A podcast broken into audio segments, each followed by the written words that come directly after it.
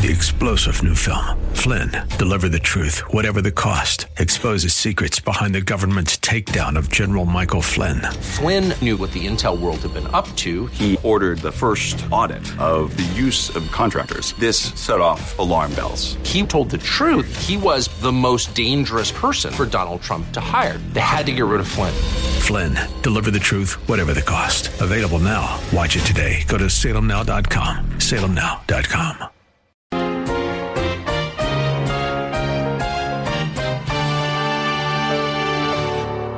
You see, that's the way people who are characterized by integrity are. They are transparent. You and I need to be like that. As I said before, the masks need to come off. We need to stop playing games. We usually have those masks on because we want to hide something, because of our pride. We don't want people to see the way we really are. So we tend not to be transparent, but that's so wrong. We need to be so straightforward that people don't walk away from us guessing into what we were really thinking. Are you that way? The world is full of inherently dishonest people, isn't it? We like to focus on politicians, especially during election campaigns. Some say that it's easy to tell when a politician is lying. His lips are moving. But we all know that politicians have not cornered the market on dishonesty. Even so, I have heard many people try to claim that mankind is basically good. But if that were so, why do our children naturally resort to lying in order to get what they want or to try to protect themselves from punishment? I've never heard of anyone who had to teach their child to lie, cheat, or steal. It is built into us from birth. It's part of the sin nature that we inherit from Adam. Even so, we all desire and appreciate honesty and transparency in the people around us. Why is integrity so important? Why is it so difficult? And how can we attain and maintain reputations as people of integrity? Hello, I'm Peter Silseth. Welcome to Verse by Verse, a daily radio Bible class led by pastor teacher Steve Kreloff of Lakeside Community Chapel in Clearwater, Florida. Pastor Steve has been teaching at Lakeside for over 26 years, and now Verse by Verse Ministries brings his messages to you through this radio station. Today we begin the second of three messages in defense of integrity. We will spend this and the next two classes covering this message. If you have your Bible with you, turn now to 2 Corinthians chapter 1. Here is Pastor Steve. Well, let's open our Bibles to 2 Corinthians chapter 1. We continue in our study of Paul's wonderful letter to the Corinthians, a letter in which uh, he just bares his heart, opens his soul, and you really get to see what's inside of a man of God.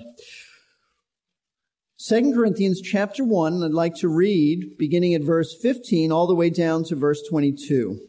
Paul writes this, In this confidence I intended at first to come to you so that you might twice receive a blessing that is to pass your way into Macedonia and again from Macedonia to come to you and by you to be helped on my journey to Judea.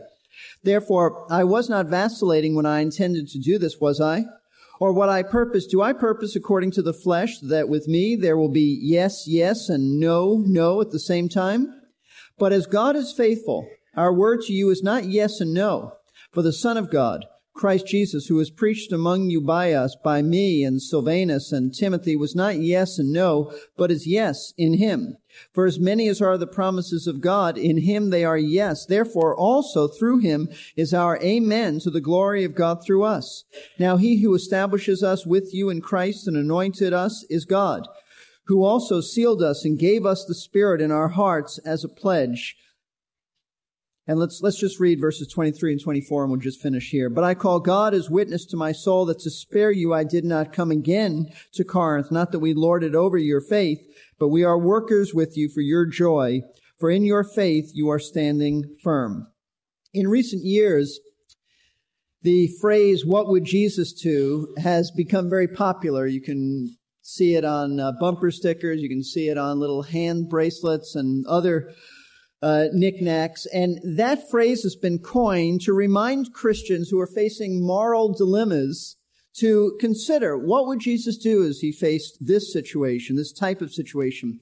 Well, it, it seems that the first, in the first century, the early church also had its unique sort of pet phrases and expressions to remind them to live out the truths that Jesus taught in the New Testament. Paul mentions one of these expressions in the verses that I just read to you. I'd like you to notice again verse 17, but take careful note of the very interesting way that Paul worded the ending of verse 17. He wrote, Therefore, I was not vacillating when I intended to do this, was I? Or what I purpose, do I purpose according to the flesh? And then note this, so that with me, there will be yes, yes, and no, no at the same time. That's very interesting. This expression, yes, yes, and no, no, parallels a saying of Jesus in Matthew chapter 5, verse 37. Jesus, in that context, was condemning the Pharisees for coming up with all sorts of uh, oath formulas which would uh, cause them to say a certain expression and not have to mean it. In other words, Jesus was condemning the Pharisees for lying and looking religious at the same time for skirting the issue of truth. And so what he was doing in this, uh, in this passage is stating that true believers must be truthful and honest in their speech. They should be straightforward in saying what they mean. His thought was, your yes should mean yes. And when you say no, it should mean no. You should not need to say anything else to convince people that you are telling the truth. Sort of like people do today. Well, listen, I cross my heart and hope to die. I'm telling you the truth. Uh, Jesus is saying you don't need to say that. Your yes should be sufficient. Your no should be sufficient. Anything else that you feel you need to say to prove that you're truthful is wrong. Now, that saying by Jesus apparently became well known in the early church. And I say this because James, in his little letter at the end of the New Testament, repeats this phrase, word for word. And Paul picks it up in 2 Corinthians, the passage we just looked at, because some people claimed that Paul was not speaking the truth. That Paul was, was not saying yes and no, but Paul was saying yes and no in the same breath. That he wasn't just being straightforward about a yes, straightforward about a no, but he was speaking, as we would say, out of both sides of his mouth. And the way this is worded in the original language would seem to indicate that Paul was actually quoting an accusation against him. He was saying, this is what people are saying about me, that I say yes, yes, and uh, no, no at the, at the same time. In other words, what they said is that Paul was fickle, he was vacillating, unreliable to keep his word. He couldn't make up his mind. He might say yes, yes one day, and the next day he might say no, no, or, or one moment he might say yes, and the next moment he might say no. They said this is a guy who can't make up his mind. This is a guy you can't trust. Now, this is the accusation of Paul being untruthful and vacillating that forms the background of 2 Corinthians 1. It was made, as I've, I've, told you before, and I'm just sort of reviewing certain things now, it was made by uh, men who Paul will later in chapter 11 refer to as false apostles. Not just false teachers, though they certainly would be that, but false apostles. They claimed apostolic authority. Now, if they claimed apostolic authority, then they must undermine Paul's authority because Paul's message was different from their message. And so they try to hit Paul at the jugular, and the jugular is this man is not truthful. He's not truthful in his itinerary that he made. Therefore, he's not truthful in his theology, in his theological truths that he has uh, espoused. They said that Paul was dishonest, he was unreliable, and he could not therefore be an apostle of Jesus Christ. And what Paul does in chapter one is he launches into a defense of his integrity. That's what chapter one is about. However, it is important to understand that Paul wasn't so much concerned to be exonerated because of his personal reputation. That was really quite secondary to Paul. Paul was not really concerned what they thought of him as an individual. But at the heart of chapter one is Paul's desire for the Corinthians to understand that his ministry as a preacher and teacher of Jesus Christ could be trusted. That's really the intent here. What he did in his itinerary, we'd sort of say, who cares? But we only care because what he has to say about his truthfulness in setting a schedule affects what he is uh, about to teach them concerning him uh, himself as a teacher of truth. So you see, the false apostles charged that Paul's fickleness on making decisions concerning personal matters carried over into his teaching ministries. If you can't trust a guy on personal matters, why would you trust him on his theology? That's really the heart of this passage. Now, this is the charge facing the apostle. And he chooses to deal, in fact, there are many other charges that we'll see throughout this letter, but he chooses to deal with this charge of being untrustworthy first because it is really the foundation of everything else. If Paul can't convince the Corinthians, who many of them had bought into the accusations of the false uh, false teachers, teachers and apostles, if Paul can't convince the Corinthians that he's a man of integrity, then nothing else that he has to say as a teacher really matters. If they won't believe you on such a mundane issue as scheduling, then they're certainly not going to believe you on the theology of, of Christ and biblical theology. So from verse, uh, verse 12 all the way into chapter 2, actually at, to verse 4, Paul defends this charge of being insincere and fickle by presenting three qualities of his life that demonstrated his integrity. This is a defense. This is Paul making an argument on his behalf, but it's not self-serving. It is, it is, uh, Christ serving. Now, last week we began to look at these qualities. We looked at one of them. We're going to quickly review that uh, one quality of life, and then we'll move on and focus on the second one. And these are very important principles for us. This is not isolated, something that's just an ancient message 2,000 years ago. These qualities of integrity ought to be evident in our lives as well. If we represent the God who is truth and who has revealed himself in, in Christ, who said he is the way, the truth, truth and the life, then we ought to be noted as men and women who speak the truth. No guessing games with us. We ought to uh, have the masks off in our marriages, at work, in our relationship with our children. We ought not to be manipulative in any way. We ought not to be known as people who exaggerate, as people who embellish the truth, as people who tell white lies, as people who have the attitude of the world where everybody does it, so I'm going to do it. We ought to tell the truth and trust God. Because if you don't, you have no credibility, nor can you ever have an effective ministry. If you don't have a reputation for telling the truth, then you have nothing else. Your name is lost. It is ruined. And that is why integrity is so vital, especially for Christ followers. We are all aware of the many prominent evangelists and Christian leaders who have lost their ministry when it has been discovered that they were not honest. Those scandals not only destroy the ministry of the person at the center, but they reflect poorly on the ministries and testimonies of others, even you and me. Our teacher is Pastor Steve Kreloff of Lakeside Community Chapel in Clearwater, Florida. Pastor Steve will be right back to show us how the Apostle Paul defended his integrity. Before we resume, though, we would like to say welcome to those of you who might have just found us on your radio dial. You are listening to Verse by Verse, a Bible class of the air. Today's class is the first part of a three part message and is part of a series of messages in defense of integrity. As we return to class, please open your Bible if you have it with you to 2 Corinthians chapter 1 verse 12. And now here is Pastor Steve. So, with this charge of vacillating insincerity as the background of this section, let's begin to explore as Paul defends his integrity. The first quality of his life that, that demonstrated Paul was a man of honesty, a man of sincerity, a man of integrity was this, which we looked at last week. He was totally transparent. Totally transparent. You could see through the guy. He was crystal clear. Paul first turns to the fact that he has a clear conscience concerning his integrity. He says that in verse 12. For our proud confidence is this. This is what he boasted about. Not boasting in the sense that he was uh, proud because of his own accomplishment. That would be, that would be uh, sinful pride.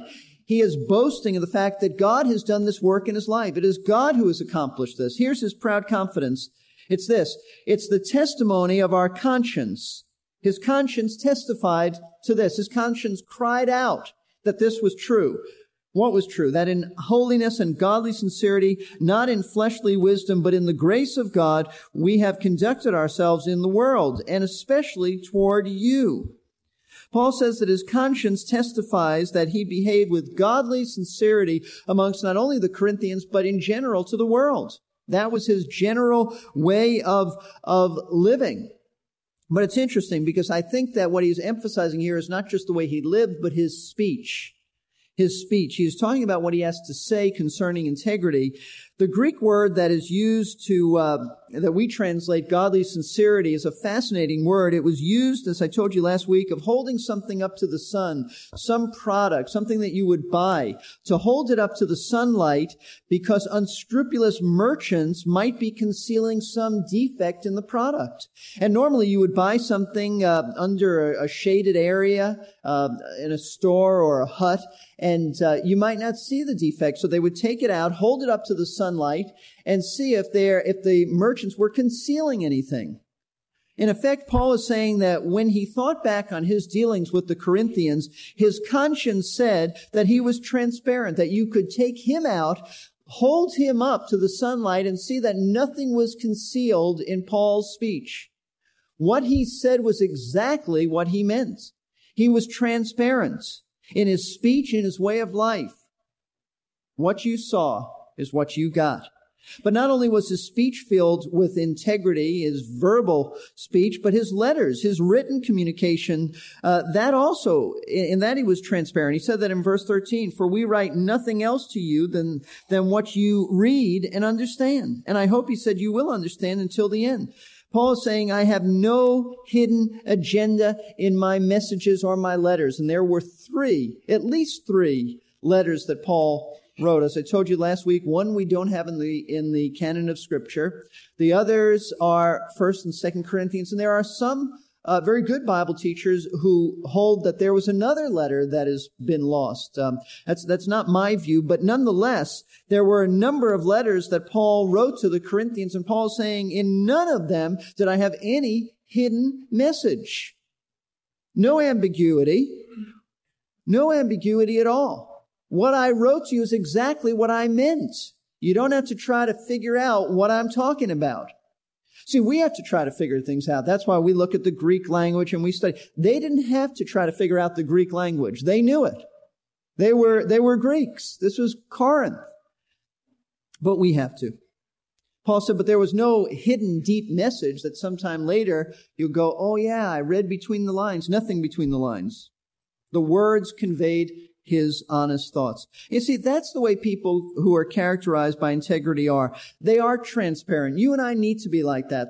As I said before, the masks need to come off. We need to stop playing games.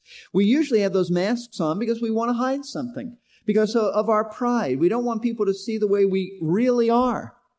So we tend not to be transparent, but that's so wrong. We need to be so straightforward that people don't walk away from us guessing into what we were really thinking. Are you that way? Would your spouse say he or she is just upfront with me? I don't have to wonder when, when they tell me something, I know they're, they're being trustworthy. Would they say that uh, of, of you at work, school? Would your children say that about you? Would you say that about your children? That's the way we ought to be, transparent. There are some people, uh, Christians, who uh, who are just pseudo spiritual, and, and and they they have all kinds of ways of of hiding that they're really not that spiritual, but they come across with this facade. Paul was not like that. Paul was very vulnerable to admit that at times he was down, at times he was fearful. That's the way we ought to be because we are like that. I don't say we ought to be fearful, but, but that's the way we are. And we ought to let people know that I am struggling in those areas. Listen, if you're not like that, how could the body of Christ come alongside of you and minister to you? How could the body of Christ come and bear your burdens if we don't know what burdens you have? If everything is just fine, then we can't help you. So, Paul was transparent and we need to follow in his footsteps like that. He was transparent. And many, he said, of the Corinthians already knew this, but some were still not convinced. He tells us this in verse 14. Just as you also partially did understand. I take it that he means partially here and that some in the church understood that uh, he was transparent, but not everyone, so it's just a partial recognition. He said that we are your reason to be proud as you are also ours in the day of our Lord Jesus. Paul is referring to the great truth that following the rapture of the church, Paul and the Corinthians, like all believers, like, like us, we will stand before Jesus Christ. This is called the judgment seat of Christ, the Bema seat of Christ, where he will turn out and give out our eternal rewards. Paul said, at that time, when I stand before Jesus, I will rejoice because you were my converts, if you will. You were my disciples. I had the privilege of leading you to Christ and, and nurturing you. And he said, and you will recognize then, all of you will recognize that I was your apostle, your true apostle, your true teacher. And we will rejoice together. We will boast in what God has done. We will delight in that. In that day, all, not partially, but all of the Corinthians will be rejoicing in the truth about Paul. They'll all know, because in that day, everything that is hidden will be revealed and disclosed that Paul was a man of integrity and he was their apostle and he did teach them the truth. But for right now, some of them in Corinth were questioning his integrity. And so in the next few verses, Paul explains what caused them to feel this way and then he gives a direct response to their direct charge, and that direct response constitutes the second quality of life that demonstrated Paul's integrity. So, Paul was a man of integrity, number one, because he was transparent in his behavior, especially his speech. Number two, a man of integrity is dedicated to God in his, and his truth. Dedicated to the Lord and his truth. Let's look at verses 15 and 16. In this confidence, I intended at first to come to you so that you might twice receive a blessing. That is, to pass your way into Macedonia and again from Macedonia to come to you and by you to be helped on my journey. Now, in these two verses, Paul states that his original plan was to visit Corinth twice, the city of Corinth, the church twice. Once on his way to Macedonia, which was in northern Greece, Corinth in southern Greece. And then he said, I want to visit you the second time on my way out of Macedonia. I will come to you. Why? To twice give you a blessing. I want to, I want to minister to you personally two times. Now, uh, keep this in mind. These were Paul's, uh, this was Paul's original plan. But if you look back just one chapter, 1 Corinthians chapter 16, you'll see that he actually changed it chapter 16, notice verses 5 through 7. I take it that this uh, is this is the second plan that Paul has. The first was to come to them twice, but now he says in verse 5, "But I will come to you after I go through Macedonia, for I am going through Macedonia." Now notice, there's no two visits planned. Now he's changed it to one. "And perhaps I will stay with you or even spend the winter so that you may send me on my way wherever I wish. Paul seems to be un- uncertain here. I might stay with you. If I do stay with you, I, I, I might even spend the winter with you. Verse 7, For I do not wish to see you now just in passing, for I hope to remain with you for some time if the Lord permits. Then you go back to Corinthians and you see that he had changed the plan. First, his original plan, visit you twice, probably just stopping off. Then in First Corinthians, he says, no, no, what I'm going to do, I want to spend some time with you, some not just uh, quality time, but quantity time, and I might even spend the winter with you. Now, that's, those were Paul's plans. He says that uh, he wanted to do this and then he changed to do this. Now keep that in mind because the false apostles are going to say the guy can't make up his mind. Yes, yes, one day, no, no, the next. But for right now, I want you to notice that after, he said originally after his second visit to them, his plan was for them to help him on his journey to Judea. He says that in verse 16. Thank you for tuning in today to Verse by Verse. Our instructor for these daily radio Bible classes is Pastor Teacher Steve Kreloff. Pastor Steve has been serving since 1981 at Lakeside Community Chapel in Clearwater, Florida. His clear, expository lessons are made available via radio through the work of Verse by Verse Ministries. We are a faith ministry supported by the prayers and gifts of listeners like you who are first faithful to their own church. Today's class was part of a three part message you can order the entire message on audio CD or cassette tape by calling us at 727 441 1714. Please leave your name and a number, and we will return your call during weekday office hours. That number again, 727 441 1714. If you would like to hear today's broadcast again, visit our website, versebyverseradio.org. You can download the message to hear it later or listen online. We also have previous messages on our archives page. There's even a podcasting service which you can use to make sure you don't miss any future classes. That's versebyverseradio.org. I hope you'll be with us for the next verse by verse as Pastor Steve continues this message from chapter 1 of 2 Corinthians.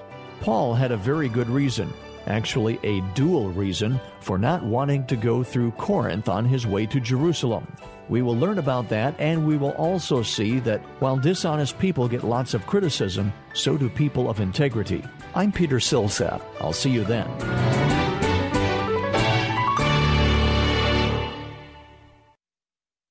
We are here to give you strength between.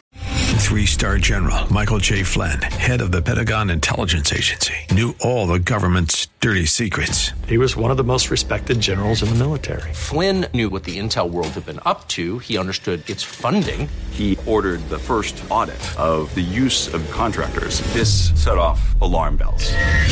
The explosive new documentary, Flynn, Deliver the Truth, Whatever the Cost, uncovers the facts behind this scandal. Flynn told the truth. He was the most dangerous person for Donald Trump to hire. I find out the worst enemy that I'm going to face in my life is right here in America. They took my assessment and they wanted me to change it. And I was like, I'm not changing it. They had to get rid of Flynn. With in depth interviews, archival footage, and never before seen personal records of the man behind the headlines. I just felt like I was drowning. Flynn, deliver the truth, whatever the cost. Available now. Watch it today. Go to salemnow.com. Salemnow.com.